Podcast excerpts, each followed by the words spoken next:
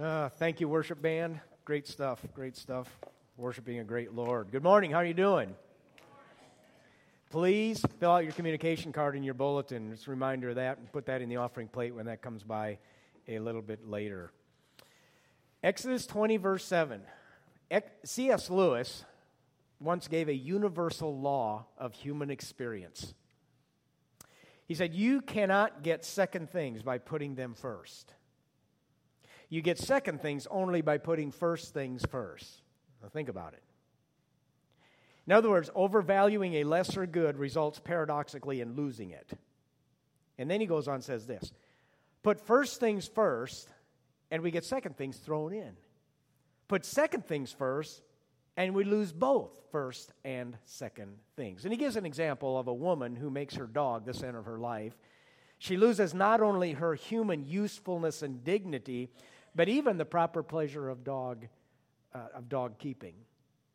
And then he gives another example of a man who focuses solely on the woman he loves, doing nothing but contemplating her, eventually loses the pleasure of loving her, as well as all the other things that make life rich and enjoyable. You focus on the second things, you lose both the first and second. And on a much larger scale, Lewis believed that civilization is imperiled because it had been putting itself first rather than second to a higher good. Jesus said the same thing. He said, Seek first his kingdom and his righteousness, and all these other things will be added to you as well. All the other things. And in that verse, he talks about, uh, in that passage, he talks about food and clothing and shelter and things like that. How about food? Let's talk about that. Jesus also said, Woe to you who are full now for you shall be hungry. I don't know about you, but I think it's wonderful to eat. I love food. I think most of you do too. And when God is firmly in our lives, a world of guilt free, God glorifying culinary pleasure opens up before us. We enjoy food more because we know who made it and who gave it. And putting first things first, we get second things thrown in. Put God first, and the food is just wonderful. But then let food be first. What happens? We let our stomachs rule. We begin to live for mealtime and snacks and cookies and restaurants. We think about food too much. We draw too much comfort from it, you know, comfort food. We overeat. We become slaves to it. And thus we minimize our present enjoyment of it, feeling stuffed, overweight, and enslaved. And in the end, we lose the enjoyment altogether. We're hungry, dissatisfied, and empty forever. And it hinders your relationship to God. If you put second things first, you lose both the first and second things. Make sense? This is why the best thing for all of us is to live what's on this wristband. I am second. Because if you put yourself first, you lose. You're going to lose your life. Jesus said that, and it's true. It's just the universal law, and you're going to lose the best thing too. So put first things first, we get second things thrown in. Put second things first, and we lose both first and second things. And you can put this in any category, whatever you can think of reputation, money, sex, influence, music, love of family, love of friends. The principle remains the same. The best way to destroy your joy in any of these things and to destroy your soul is to seek the second things in place of God. Now, God is not against our enjoyment of His gifts. He wants to enjoy them. He gave them to us, but He warns we'll lose both if we don't put Him first.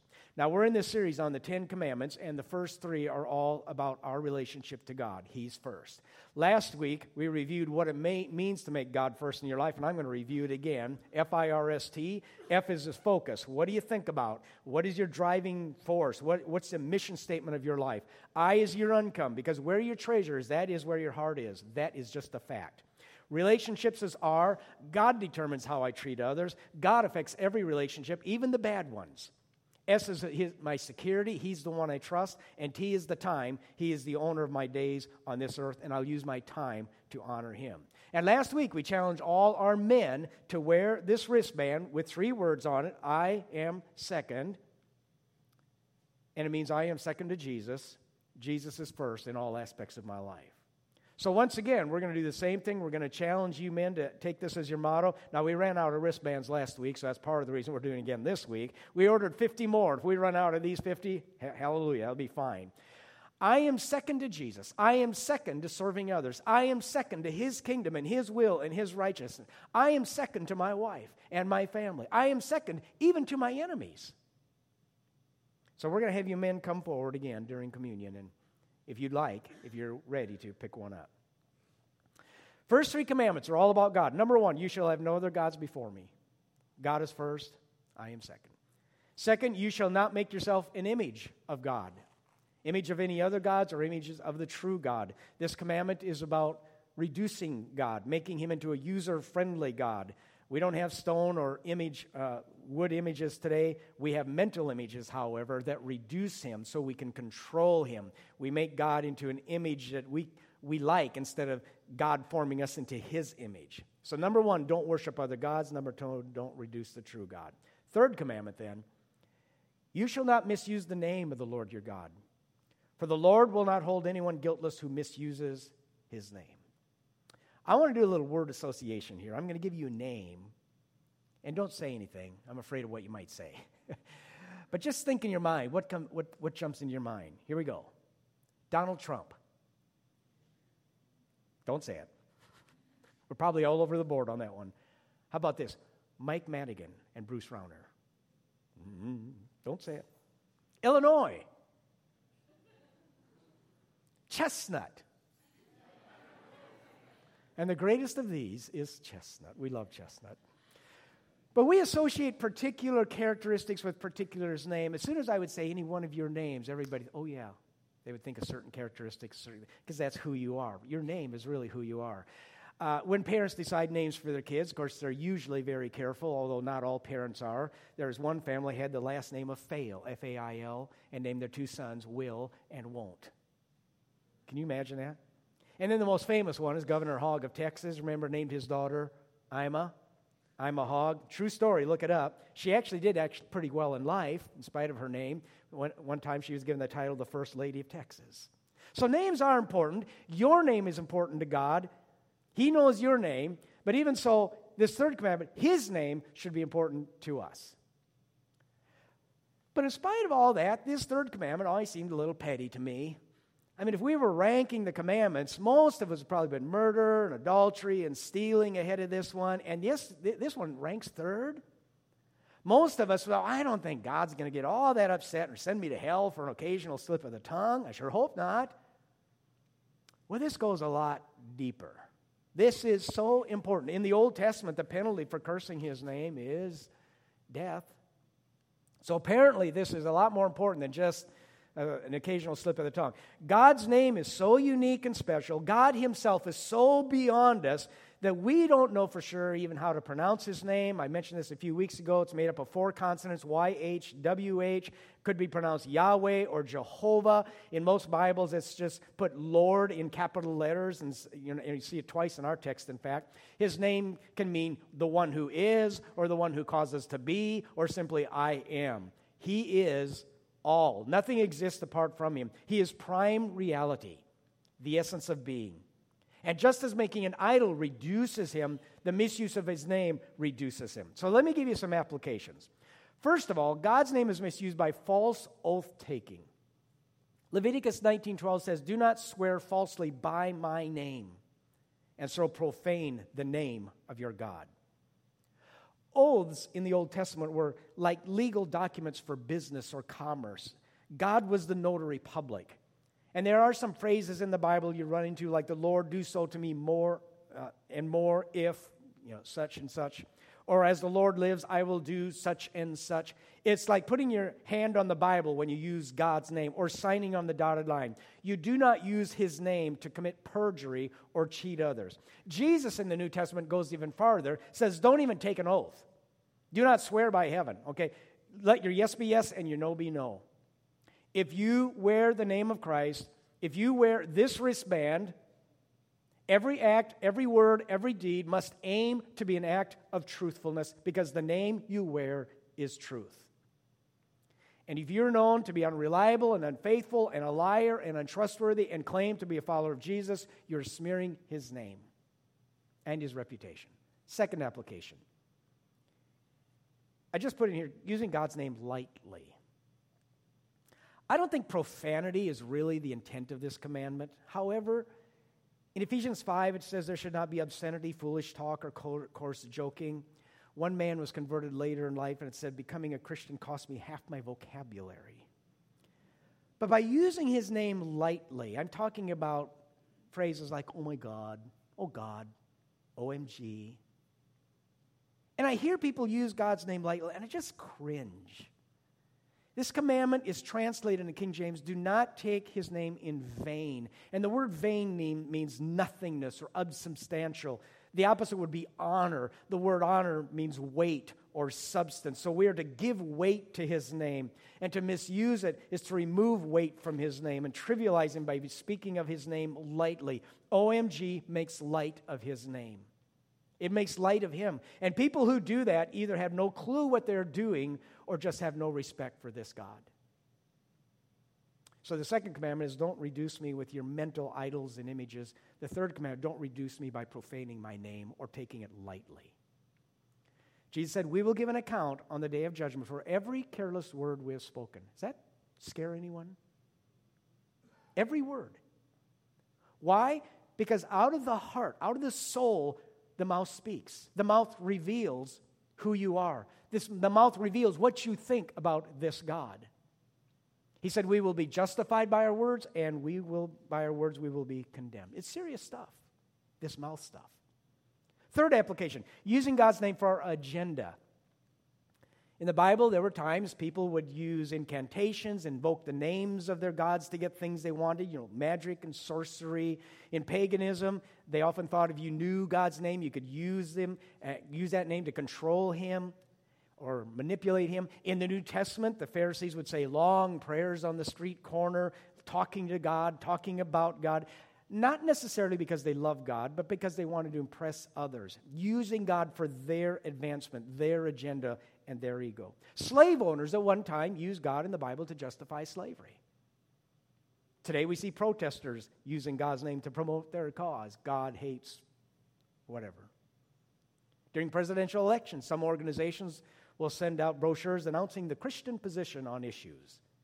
And I've always been surprised to find out that God is in favor of limiting congressional terms and lowering taxes. Don't see that anywhere in the Bible. Here's another one. When people say, it's God's will, God wants me to do this, God told me that, God did this, God did that. And sometimes it's true, there's no doubt that God speaks and leads today. But sometimes people can use God's name to, uh, to lend force to what they want. Uh, they wrap his name around what their will is. So it's our will, but we justify by saying, well, God wants me to do this. Another translation of this is, you shall not use the name fraudulently. The Crusades were organized under the motto, it's God's will that we go and kill those Muslims. Saul persecuted the church under the guise of God's will. Leaders in the church can do this. Well, this is where God is leading us. This is what God wants. And it might be, it might be God's will, but we better be sure and not use that to manipulate. Again, maybe it is or isn't God's will. I'm just saying, let's not be so flippant, throwing his name around, invoking him for our purpose. It reduces, it uses him, distorts him. His name is used in vain, and God is reduced. Fourth application disrespectful behavior. The way we live can honor or dishonor his name. I've told this story before, but it's about a church in Texas that had been fighting. And they'd been fighting for three years. It had gotten so bad that they remember suing each other. At one time, someone squirted glue in the lock on the church doors to keep the other bad guys out. And there's pouring olive oil in the organ, just all sorts of things. And the sheriff had been called out over 70 times in three years. And he finally said, I'm not coming unless there's bloodshed. The church has split into two groups. One meets on Sundays, the other on Thursdays. Originally had 140 members, now are down to less than two dozen. Periodically, they make the headlines in the papers. And I think of Jesus when he said, These people honor me with their lips. I mean, they would get together and sing praises to God. They honor me with their lips, but their hearts are far from me. I wish they'd take off the name church. I've got a feeling Jesus is embarrassed a young man once went to Alexander the Great. He'd been brought because he was uh, disrupting the ranks. And Alexander asked him, What's your name? And the young soldier sheepishly said, My name is Alexander. And Alexander the Great was taken aback at that. And he said, Listen, buddy, either change your conduct or change your name. And I do wonder if sometimes Jesus would like to say that to Mark Weber. Either change your conduct or please don't use my name. Please don't wear my name with that behavior. Please don't call yourself Christian. Just stop it. And I just cringe at times, and I know many of you do too, when you see a fellow believer putting stuff on social media, and people know they are a member of this church, people know they claim to follow Christ, and I just cringe. I say, please, shut up. Stop. Not when you wear the name of Christ. Colossians 3 whatever you do, where the word or deed, do it all in the name of the Lord Jesus. Do not, please, do not claim to be a person of faith and put some of that stuff on there. End of rant, okay? So, what are we to do? How do we honor his name?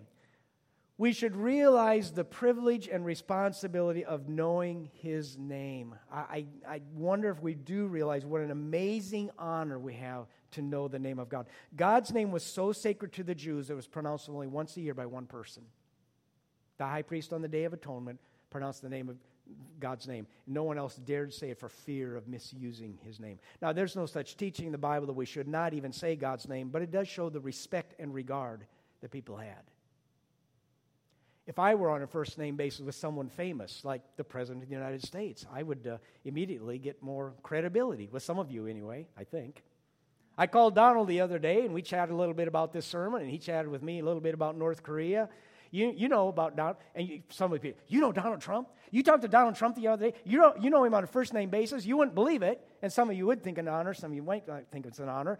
Uh, folks, we're on a first name basis with someone a lot higher than any president. Really. We have a privilege Abraham did not have.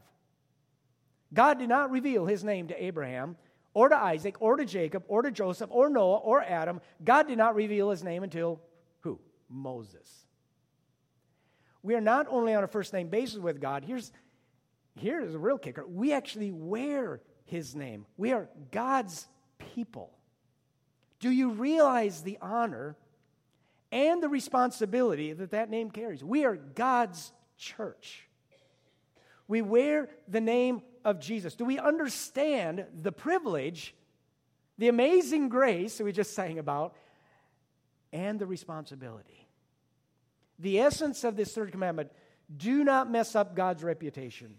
You've been privileged to be on a first name basis with someone you have no right to. Lord's Prayer, how's it start?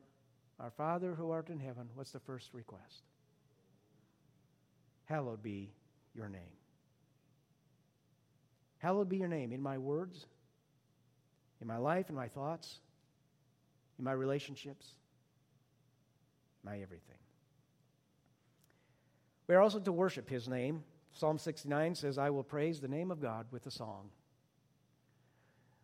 When a guest comes on Sunday morning, they should be thinking, should be thinking, wow, this God is amazing. These people really honor him. Because of our worship, his name should be exalted. And I'm a little afraid that that doesn't always happen. Sometimes people come and see boredom and see apathy and at the sound of his name, people say, well, okay, so what? We should rejoice with our hearts and soul and mind and body and voice every time we gather. But of course, worship is way beyond one hour on Sunday morning. It is also it's just how we live. Our lives worship his name. I am second, he is first. I am second, so he is exalted. And people will start saying, man, something's happening to that guy. Something's happening to that woman. Uh, God, God is going to be praised as you worship him with your life. Third, we witness to his name. Psalm 20, we boast of the name of the Lord our God. A central issue in this commandment is the effect of God's name on non believers. Will they be drawn to it or repelled to his name? Has that name been smudged by the way we've used it or has it been lifted up? Most people know that you go to church. Do they have a positive view of God's church by your witness? Now, you won't be perfect, obviously, but it will be evident in your life. Where I was living in Rockford, my brother and his wife stopped in for a visit. We had lunch together at a restaurant, and it was my brother's first visit to our fair city. And we had the worst waitress in Rockford that day. I mean, she was just awful. She was abrupt and loud and crass. Uh, one time she was waiting at the next table, and he turned around to us and said, Did you hear that? The soup of the day today is potato broccoli or whatever. I mean, she was really bad. And this may sound silly, but I was embarrassed for the city of Rockford because of one person. He, my brother asked, Well, how do you like Rockford? I said, Well, we like it. The people are great. Even though we have this female goofball of a waitress, I mean, it's embarrassing. I mean, I, and it's not right, it's not fair, it's not logical, but one person reflects on the reputation of a city of 150,000. When we have guests on Sunday morning, all it takes one person, good or bad. That church is unfriendly.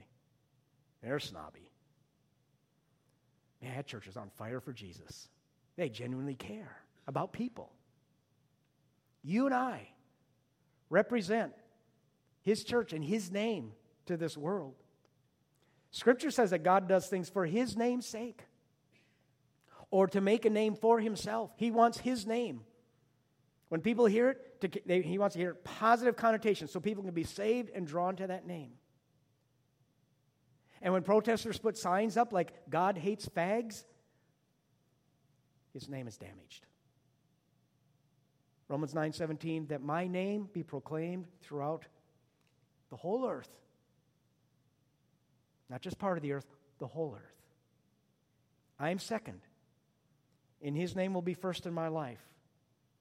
And I will live to the best of my ability and act and speak so that his name will be honored by others and people will be drawn to it. Do not misuse his name, rather, respect it, worship it, and be a witness to it. Now, this is for men only now. Ladies, you need this too, but we're going to focus on the guys. And ladies, I know some of you said you want a wristband too. Well, sorry. If we have extras, you can have one. But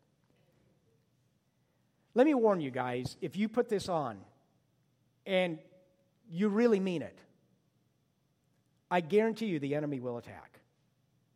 Guarantee. He will come after you in some way. Just this past week, I've only been wearing this thing for 10 days. Just this past week, uh, great. It has been really, really, really hard for me to be second. And times I made myself first. And whenever I do that, it's always awful. See, in chasing second things first, you lose both the second and first things. Whenever I'm selfish, it's bad. So we're going to do communion, recognizing his sacrifice for us. We're going to ask everyone uh, who would like to participate in communion today to come forward. Uh, you men who did not receive a wristband last week, if you'd like to get one, we did get 50 more. So you can get one this week. We'll have an elder down here on, on both sides here.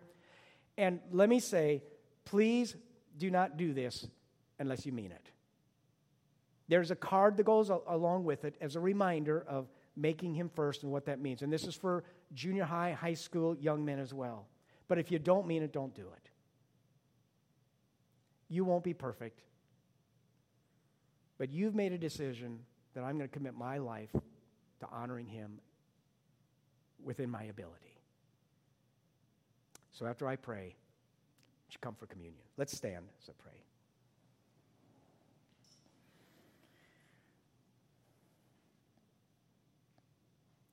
Our Father in heaven, hallowed be your name. We are in awe that you have put us on a first name basis with yourself. We are amazed.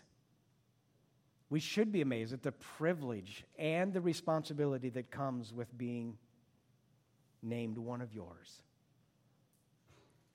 And I pray today that we will realize this privilege and responsibility that ours that through our speech and through our lives and through our witness, your name will be proclaimed in this community, among our neighbors, in our home, in this county, and literally throughout the earth, that your name would be glorified. That is our prayer, that your name would be known to all nations. Thank you for giving us your name, and we pray this in the name of Jesus. Amen.